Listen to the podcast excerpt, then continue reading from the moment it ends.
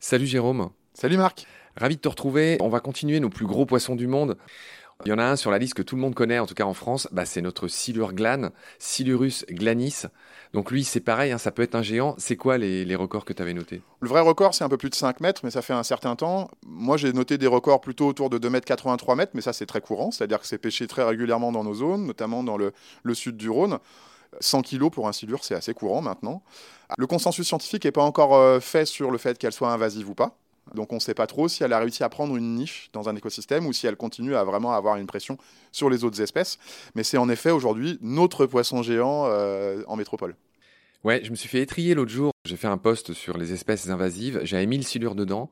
Alors j'avoue que je ne suis pas un spécialiste, hein, c'est, c'est toujours pareil, je suis un journaliste qui est naturaliste, qui essaye de s'intéresser à ce qui se passe, donc pardon, ça m'arrive aussi de dire des bêtises, bien qu'on essaye de travailler. Tu l'as dit, il n'y a pas de consensus, enfin il y en a qui disent, je pense que ça dépend des zones tout simplement, il y a quand même des zones où il doit poser problème. Moi on, on m'a raconté que ces poissons sont très intelligents, qui viennent attendre près des passes à poissons pour bouffer tout ce qui passe.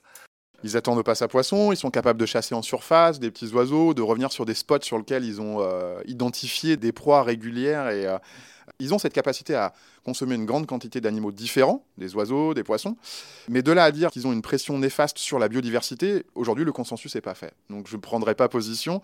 Je pense aujourd'hui qu'il est peut-être euh, en capacité de trouver sa place. Ok, voilà ce qu'on pouvait dire sur le silurglane qui fait la joie des pêcheurs, on va dire. Ben, on va finir notre liste, cher Jérôme, par des saumons. Et là encore, il y a, c'est drôle, il y a, il y a l'Est et l'Ouest, la Russie et, et on va dire les États-Unis. Alors, un des plus gros poissons du monde, c'est le saumon de Sibérie qui s'appelle le taïmen, Ucho taïmen, ça c'est son nom scientifique, qui peut dépasser les deux mètres et faire plus de cent kilos, qu'on trouve dans la rivière Cotui. Mais c'est pareil, il ne doit plus en rester beaucoup des saumons de Sibérie. Euh, comment s'appelle son équivalent euh, états-unien? Son équivalent aux États-Unis, c'est le saumon roi. Ces animaux, en effet, ont subi les mêmes problématiques que tous les salmonidés, hein, puisque ce sont des animaux qui ont aussi besoin d'avoir euh, une connexion entre les milieux d'eau douce et les milieux d'eau de mer pour avoir des phases de reproduction.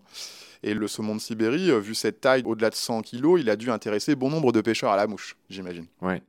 On fera un épisode sur les saumons, on expliquera qu'en gros il y a le saumon de l'Atlantique qui est cette espèce qu'il y a dans tous les, les élevages, euh, il a presque des, disparu à l'état sauvage, et il y a le saumon du Pacifique qui est vendu comme étant un poisson encore sauvage, qui est pêché à l'état sauvage, donc il, il est moins dans les aquacultures que le saumon de l'Atlantique, mais encore une fois on lui consacrera un épisode au saumon, on en parlera une autre fois. Je voudrais finir cet épisode, Jérôme, en parlant d'un requin qui lui aussi fait partie des plus gros poissons d'eau douce, car il existe un requin très célèbre qui s'appelle le requin bulldog, euh, Carcharhinus lecas, de son petit nom scientifique, hein, euh, lecas ça veut dire blanc, bizarrement, nous on l'appelle le requin bulldog, bull shark, c'est très confusant en anglais, parce que bull shark ça veut dire requin taureau, mais le requin taureau c'est autre chose en français, bref, on va pas trop compliquer.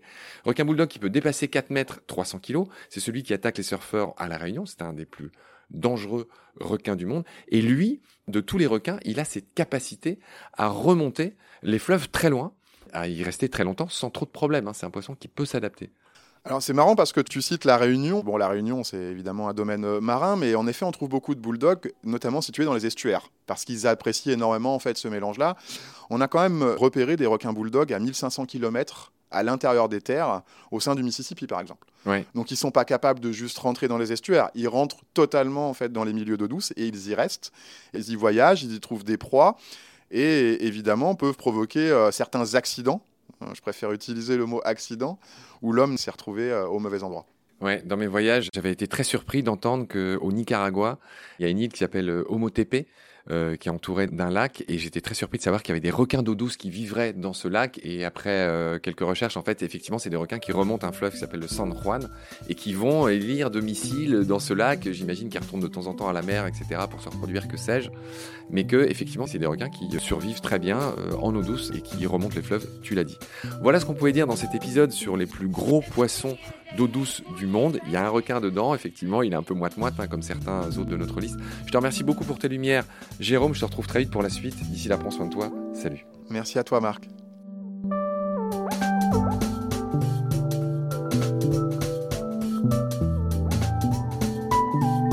L'océan, c'est la vie. C'est-à-dire que notre vie est intimement liée à la vie de l'océan. Voilà. C'est ça, pour moi, la seule chose qui compte.